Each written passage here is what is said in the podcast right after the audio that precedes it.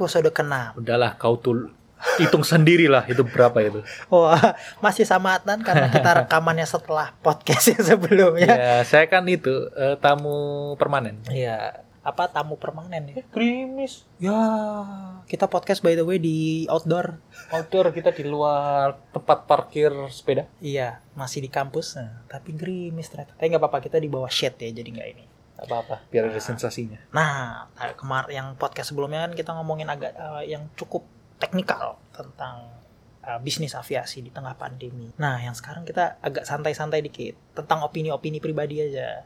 Walaupun yang kemarin juga opini pribadi sih yang Apa sebelumnya. pernah kita ini mengungkapkan eh, opini, bukan opini kayak expert. Eh, Kita nggak expert kok. Kita nggak Kita expert. expert apa? Kita expert dalam hal menggunjingkan sesuatu. Oh iya, kita suka ngomongin orang.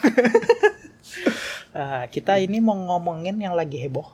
Staff sus milenial. Ya, sebagai kaum milenial, kita kan harusnya bangga ya diberikan re- apa representasi orang-orang orang-orang hebat loh sebenarnya. CEO ruang guru, CEO startup startup besar lah. Ada anaknya pemilik TV dan dia punya perusahaan Oh. IO Putri Tanjung. Nah, tapi banyak nih beberapa bilang sepekan, dua pekan terakhir ribut-ribut masalah kema apa staff sus dari yang awalnya itu di-trigger oleh si An- Andi Taufik. Andi Taufan Garuda. Andi Taufan Garuda. Andi Dia Taufan Garuda Putra, dia yang CEO Amarta. Amarta. Dia itu ngeluarin eh, surat berkop sekretariat kabinet ya, kalau nggak salah, yang masalah pemba- membantu relawan-relawan dari perusahaannya dia sendiri, Amarta, untuk Pembayaran menuju eh, ya untuk ini, untuk yang dia surat-suratnya itu ke camat. seluruh Indonesia. Jadi ada apa ya tendensi orang-orang berpikir loh kok abuse of power lagian juga staff sus itu nggak bisa ngeluarin surat ternyata staff sus Oh. itu posisi advisory pemberi apa ya Ya, saran ke presiden Supervisor. ya jadi dia tuh nggak punya dia itu kerjanya tuh jadi secara katanya secara administrasi dia itu kerjanya di bawah sekretariat eh sekretaris eh, sekretariat Sekretariat Negara. Nah, sekretariat negara, cuman dia kerjanya tuh secara kerja langsung lapor ke presiden. Nah, tiba-tiba dia bikin surat lah itu ke semua camat seluruh Indonesia. Ribut lah kok. Loh, kok udah gitu bawa-bawa perusahaan. Bahayanya itu lagi konflik of interest. Jadilah men-trigger oh sekretariat sekretariat kabinet Republik Indonesia langsung lah ribet langsung orang-orang pada kayak loh ini gimana kok staff sus milenial malah melakukan hal-hal yang boomer lakukan yaitu Hello boomer. ah, menggunakan relasi kuasa untuk keuntungan sendiri nah, menurutmu gimana nan sebagai anak milenial dengan kelakuan dia lulusan Harvard kayaknya loh Emang aku milenial apa? Aku kan masih Gen Gen Z. oh iya ya lahir tahun berapa tah Eh, aku masih muda ya lah. tapi kan orang sekarang pokoknya anak muda milenial lah milenial. Oh, Padahal kan- milenial Nah. itu sebenarnya kan eh, oke, let's see. Milenial. Milenial itu itu Oh ya nih, nih suratnya tak bacain ya. Salah satunya komitmen bantuan. Jadi eh, dia itu men- pakai rela dia melakukan program relawan desa. Nah, salah satunya relawan itu dari PT Amarta Mikro Fintech atau perusahaannya si Andi Taufan Garuda. Komitmennya itu bantuan adalah edukasi COVID dan pendataan kebutuhan alat pelindung diri atau APD. Sebenarnya secara praktek sih nggak nggak bukan kelihatan yang ini ya kelihatan yang eh, mencari keuntungan gitu kan. Tapi ada maladministrasi berat karena kan ini ada kemungkinan abuse of power. Karena dia CEO-nya ngapain? Dan dia bikin surat lagi padahal dia bukan siapa-siapa. Dia cuman staff sus.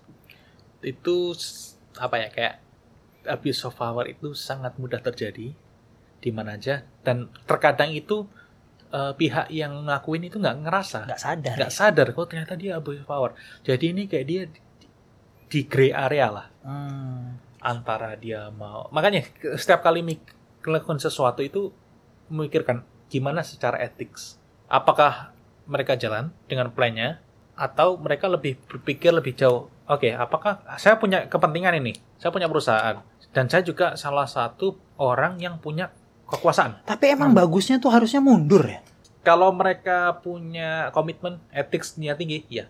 Iya kan? Iya. Kayak siapa ya? Kayak Sandiaga aja kemarin pas maju pilpres kayak mundur deh dari perusahaannya. Iya, eh, iya. Ini kita berbicara yang si Sandiaga berbicara mundur karena Dia mau maju pilpres. dia punya komitmen tanggung jawab ke shareholders Mhm. dan shareholdersnya bukan pemerintah Hmm. tapi ke individu. Permasalahannya ini adalah shareholdersnya karena dia bekerja di pemerintahan, meskipun dia dengan status sebagai advisor, tapi dia punya itu kan tanggung jawab publik ke masyarakat seluruh Indonesia. Gini aja lah, kalau seumpama, meskipun ini sebenarnya bagus loh, Eh, iya sebenarnya Nggak sih. nggak ada kayak secara aplikasi nggak ada masalah. Nggak ada masalah. Orang edukasi. mengedukasi ini ya, kamu kalau mau pakai pakai ini produk Iya, ini. programnya bagus Produk sebenarnya. ini. Permasalahannya adalah dia memposisikan diri sebagai aparat pemerintahan. Oh, iya sih. Aparat pemerintahan, terus mereka memakai nama pemerintah untuk memasarkan memasarkan eh, produknya dia. Jadi kan gini, ada kemungkinan dong eh, dia lebih punya share apa ya? Ada konflik of interest. Kalau konflik of interest dan dia diuntungkan. Iya, jelas.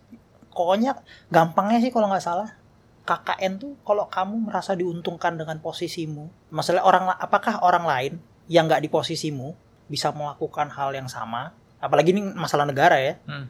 nah itu berarti udah masuk maladministrasi. Bahaya sih sebenarnya, Sangat-sangat bahaya. riskan banget sih. Kalau mereka nggak mundur ya, Iya. ya kayak yang gampang deh Nadim, Pak Nadim kan Mas Nadim udah nggak jadi CEO Gojek pas jadi Menteri Iya. Pendidikan. Walaupun itu aja masih banyak yang protes apakah akan ada konflik of interest yang kemarin katanya kok bisa bayar pakai GoPay padahal kan ya emang sebelumnya udah program GoPay untuk integrasi pembayaran sekolah Iya. tapi orang-orang kayak udah langsung loh ini kok masuk gini gini gini gini Itu hampir sama seperti yang terjadi sama si Belva. hmm. Eh, si Sk- Skill Academy ya? ya, ya itu Skill ruang Academy, guru ruang guru itu pokoknya ya ini Yang dipakai- implikasinya ah entah di ruang kerja eh, apa? kartu prakerja ya Kartu prakerja. awalnya kan gara-gara si Taufan ini langsung kayak ke expose semua Iya. tuh tiba-tiba loh kok ruang guru juga dapat kartu prakerja udahlah momentum Katanya sih, aku nggak tahu benar apa enggak ya. Si kartu pra, eh, kartu prakerja, terus vendornya yang ter, eh, terdaftar mas- terdaftar itu sebenarnya sudah listnya itu udah mulai tahun kemarin. sebelum Sebelum dia, dia si jadi staff sus staff sus Iya sih dia sempat klarifikasi sempat klarifikasi. Cuma kan gini ya, di posisinya dia itu sangat-sangat rawan terjadi Iya, uh, abuse of power. of power. Jadi ya itu sangat sangat sangat ab- abu-abu lah itu. Iya, memang harusnya tuh dia mundur dan ya meninggalkan posisinya secara completely mundur kan. Tapi gini pak, statusnya kan tuh advisory. Advisory itu kan sebenarnya masih bisa kan untuk ngasih advice kepada negara. Tapi sebenarnya mereka secara background pendidikan sih mumpuni untuk jadi advisor presiden. Iya, Lulusan sangat. Harvard. Pintar kok mereka. Oh iya, Mereka CEO. punya- umurnya baru berapa udah jadi CEO. Dia memahami masalah orang yang di umurnya dia Hmm. sama masyarakat secara global. Iya. Jadi dia punya komunikasi bagus. dan dia punya digital literasi yang tinggi. Iya, totally. Nah, jadi harusnya sebenarnya bagus sih programnya staff khusus itu. Iya. Walaupun kata orang banyak buang-buang uang kerjanya nggak jelas, ya mungkin karena kerjanya nggak kelihatan kali. Eh, bisa jadi karena secara pemangku kekuasaan kurang apa ya kayak mereka udah di, digabung, mereka direkrut, cuma nggak tahu mau diapain mereka. Iya sih. Hal di Ya. mereka lebih bagus lah. Gimana Sebenarnya caranya? kayak lebih ini sih kayak mereka tuh kerjanya apa sih? Dia dia institusinya apa gitu ya. Hmm. Ah. Jadi kayak lebih biar masyarakat lebih jelas ya. Oh, mereka tuh kerja gini gini gini gini. gini. Dia secara kayak kelihatan ya, dia kerjanya itu kayak kerja full time, padahal secara advisory itu nggak harus full time kan? Iya.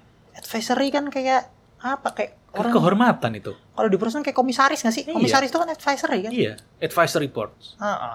Cuman ngasih advice advice. Jadi ya ya emang kadang kalau kita terlalu berharap terlalu tinggi juga nggak bisa karena posisinya advisory kan. Cuman bisa ya advice sih bisa didengar bisa enggak. Hmm. Cuman mungkin masyarakat tuh pengennya mereka lebih kayak jadi orang yang ri- berisik. Kok kelihatannya cuman diem-diem aja. Nah itu jadi masalah. Cuman ya. Ada juga yang bilang gini, mereka tuh sebenarnya cuma jadi bumper. Meraih suara. Bukan, bumper. Jadi kalau apa-apa tuh yang disalahin mereka. Oh. Biar yang orang-orang tuanya ini nggak dimarahin. Jadi mereka taruh di depan bumper milenial. Jadi istilahnya biar kalau kasarnya tuh kayak kita tuh kayak diadu domba sesama anak muda.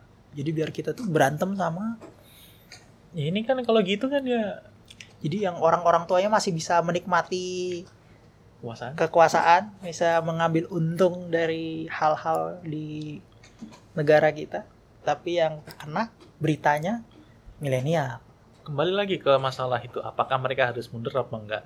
Ethical, secara etik mundur lah. Menurutku mundur lah. Karena apa? Ya sekalian menunjukkan budaya baru, culture baru bahwa kalau kita membuat suatu kesalahan, apalagi di posisi publik, mundur Mundur dalam hal untuk dan minta maaf secara minta publik. maaf ya. Kayak di Jepang, kayak di Korea.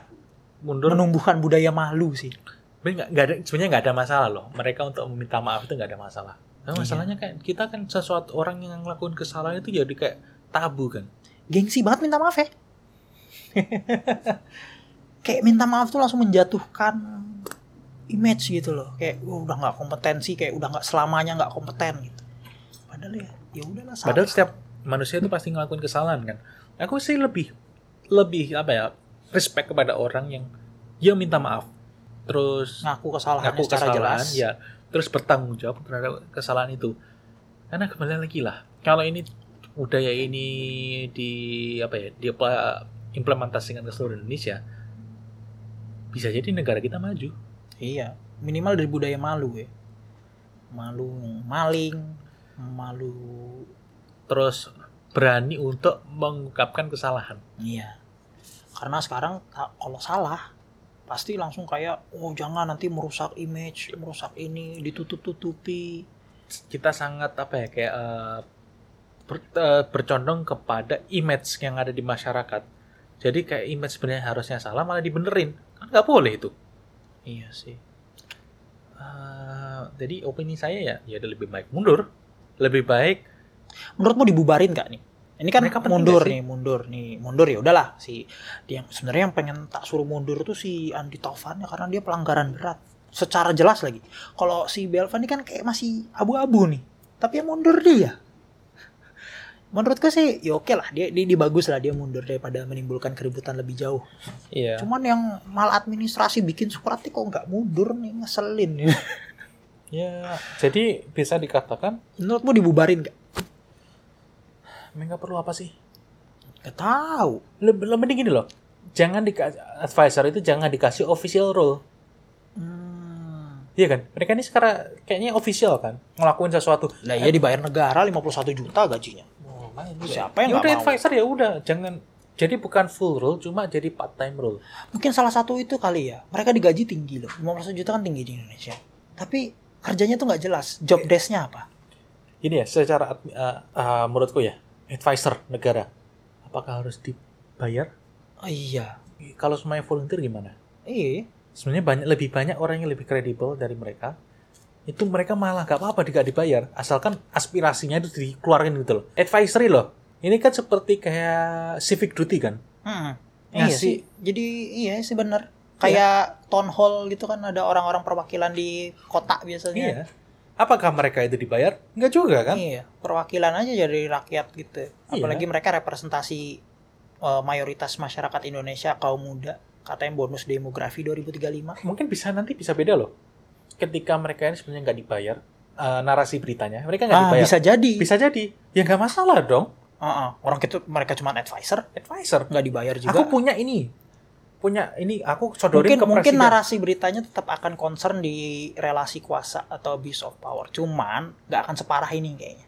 Karena mereka tuh kayak udah dibayar tinggi. Harapan besar kan. 51 kali 7 berapa?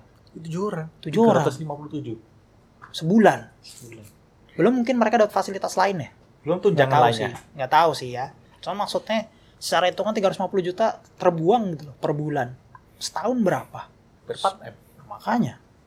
Apakah itu penting? Nggak tahu. Karena ya itu lagi ya orang tuh kan pengennya kalau kita udah ngeluarin uang banyak investment lah kan. Hmm. Returnnya apa? Makanya orang tuh protes. Mereka sebenarnya apa sih? Kita nggak bilang mereka nggak kerja ya. Cuman maksudnya memang harusnya mereka tuh actively engage ke masyarakat sih. Aku sih nggak melihat mereka actively engage loh. Malah lebih engage influencer. Pakai kita harus gaji influencer 72 72 M itu. Nah, iya. Bukannya buat APD malah buat bayar influencer. Tapi menurutmu gitu nggak sih? kalau mereka lebih engage bakal beda nggak sih narasinya? Karena mereka representasi kaum muda. Kaum muda kan main sosial media. Iya, mereka engage. Cuma narasi-narasi pemerintah Oh, dalam jadi ya hal untuk menyelamatkan muka pemerintah. Padahal seba- segini ya, se- jadi kayak buzzer ya. ya advisor itu ngasih advice kan ke pemerintah. Kamu lihat ini lo salah, ini lah aku kasih solusinya. Gimana implementasinya gimana? Apalagi mereka punya itu loh, punya perusahaan yang sangat dekat dengan Oh, aku ngerti. Mungkin ya. Mereka itu harusnya menampung aspirasi, kirim ke presiden Iya, instead kan? of jadi corong presiden. jelas lah. Namanya advisor. Advisor kan mendengarin, ngasih solusi. Iya. Kok malah jadi ini kayak juru bicara ya? Iya ya, benar juga. Semua sekarang semua semua aparat negara adalah juru bicara. Iya, nggak ada yang Central siapa dulu, dulu, speakernya dulu, siapa? dulu kita punya Bu Susi yang sering clash. Walaupun misal emang konflik di tempat di publik itu nggak bagus ya buat pemerintahan untuk image pemerintah. Cuman maksudnya ada suara kontra tuh kan bagus. Orang kalau misalnya jadi penguasa nggak ada yang berisikin, dia merasa bener kan, nggak ada yang koreksi. Jadi memang harusnya staff sus itu jadi bagian yang Astaga. Yaudah. iya. Kenapa nih? Oh, Oh, udah malam. Wah, ditelepon pacarnya nih. Iya maaf ini. Coba ya kembali lagi lah. Apakah kita harus et, secara etik Masuk nih. Wah. Maksudnya, secara etik ya mereka harusnya ya mundur. Terus kita harus cari job desk-nya si staff sus ini apa? Apakah oh iya maaf. Ya, Apakah- dia lupa dia telepon di loudspeaker. Masuk kayak nanti kan Apakah staff si sus mbaknya. staff sus ini job desk mereka itu harus jelas kalau digaji. Iya. Deliverables-nya itu apa? Nah, itu belajar baru belajar project management nih. Jadi kalau mereka punya sebuah resource, Resource mereka punya goalnya apa, Goalnya apa? deliverable-nya apa. Iya, benar. Terus cara implementasinya seperti apa? Dia terus juga punya time frame-nya seperti bagaimana? Targetnya gimana? buat KPI lah ya Iya, kasarnya. Kasarnya gitu. KPI buat masyarakat apa nih? Masyarakat pengen tahu KPI-nya mereka apa. Hmm. Iya benar juga ya. Harusnya mereka sebagai anak muda lebih Mereka transparan paham, ya. Paham mereka itu. Kennedy School of Government. Kembali lagi lah ke mereka. Apakah mereka mau itu? Don't know. Itu harus dari mereka sendiri. Kita nggak bisa ngapa-ngapain. Iya sih. Ya kita nggak bisa berharap banyak. Mau kalau diundang jadi staf sus? Nah, iya. Pertanyaan susah, sulit nih, sulit nih. Kalau kamu dalam kapasitas dipanggil, dalam kapasitas voluntary dan saya tidak punya official role, saya tidak punya responsibility dan saya bisa mengkritik pemerintah nggak masalah. iya sih, bagusnya emang gitu. Karena kita itu sangat kebal kritik, Eh, iya bebal banget sih, anti kritik, anti kritik. takut ya. Kayaknya kalau dikritik tuh kayak mendegradasi apa kredibilitas gitu loh. Padahal enggak kan? Enggak Kritik itu harus membangun lah. kan? Iya. Membangun kita untuk Sebenarnya dua arah sih. It- masyarakatnya juga diajari cara mengkritik yang baik, Mhm. pemerintahnya juga diajari cara menerima kritik yang baik, yaitu Iya. bukan nangkep-nangkepin. Masyarakat juga harus diajari bahwa kritik itu bukan mencaci maki. Iya. Kadang kan masyarakat malah berkata-kata kotor, bawa-bawa bawa-bawa keluarga nih, paling nggak suka. Di Australia itu kritiknya keras-keras loh. Jangan jangan dikira di Australia kayaknya orangnya lebih human. Oh, enggak. Itu kamu bisa fisikmu itu bisa dijadikan olok-olokan. Cuma ya Nggak bawa keluarga. apa Kalau yang perdana menteri Scott Morrison ya yang diomongin Scott Morrison kagak anaknya, kagak istrinya. Ya kalau di Indonesia yang kayak kemarin coba, ibunya Pak Presiden meninggal, dikata-katain apa hubungannya ibunya Pak Presiden? Nggak ada kan? Harusnya kita nyerang pribadi ya pribadi, jangan orang yang di sekelilingnya. Iya. Nggak fair lah. Yang Dan, dan sebenarnya siapa? secara pribadi juga nggak bisa dikritik, ini kerjaannya. Iya. Kan dia sebagai Jokowi nggak ada salahnya. Yang ngelakuin kerjaan kan? Iya. Yang salah kan karena dia jadi presiden dan misalnya misal ya jadi presiden nggak benar gitu. Yang kita protes kan karena dia nggak benar, bukan karena dia jadi Jokowi. Hmm. Jadi Jokowi. Dia mah dari lahir begitu kan. Iya. Tapi dia jadi presiden pilihan, tanggung jawab, harusnya diprotes. Nah iya itu juga sih emang kadang-kadang kita tuh untuk kritik masih padahal banyak yang milenial berpendidikan. Jadi benar ya kata-kata pemerintah tuh gambaran rakyat. Jadi kalau pemerintah iya kan Kayak sekarang. Iya, kelihatan ya. Jadi kalau rakyatnya kadang-kadang memble ya, pemerintahnya juga begitu ya. Harusnya kita introspe- introspeksi diri juga sih. Kita udah introspeksi, terus kita udah membantu, ngasih saran. Ini lo gini caranya, lakukan ini. Tapi nggak didengar. Autopilot. Dear Lord. iya memang lah staff sus ini aduh emang dari awal tuh udah orang-orang udah pada skeptis sih sebenarnya ada yang optimis ada yang enggak Tapi aku leaning leaning to the pessimistic one. ya karena emang pengaruh eh, pemerintah orang-orang yang orang-orang generasi tua tuh masih kental sih Yep. termasuk sama kayak caleg-caleg muda tuh ya Gak beda, gak ada bedanya. iya iya ya kayak partai yang itu batal masuk parlemen deh No comment. ya udah gitu aja Eh, Ini udah 20 menit. Iya di versi pendek ya kita kita emang iseng aja buat ngisi-ngisi stok. Iya sih, tengah pandemi gini kamu Iya. ngapain sih? Gitu. Iya. Mendingan Ya udahlah, mending mengucingkan orang Iya. lain lah. yang Siapa tahu aspirasi kita didengar. Iya betul betul.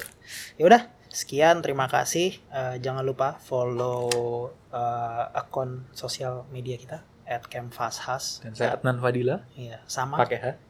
untuk Instagram dan eh, Twitternya. Eh, kemarin juga sempat viral loh aku. Yang mana? Oh, Dalgona. Nah, yo, Ih, lumayan loh. Sekali viral langsung follower nambah 100. Wah, Eh. wah, ya. berapa berapa retweet itu? Eh, kemarin retweetnya 1000 Wow, like eh 2000 apa ya like-nya? like-nya oh nih retweetnya 1800 like-nya 4000 Dasar ya. Iya. Kayak itu chemical engineer. bye Bye, see ya.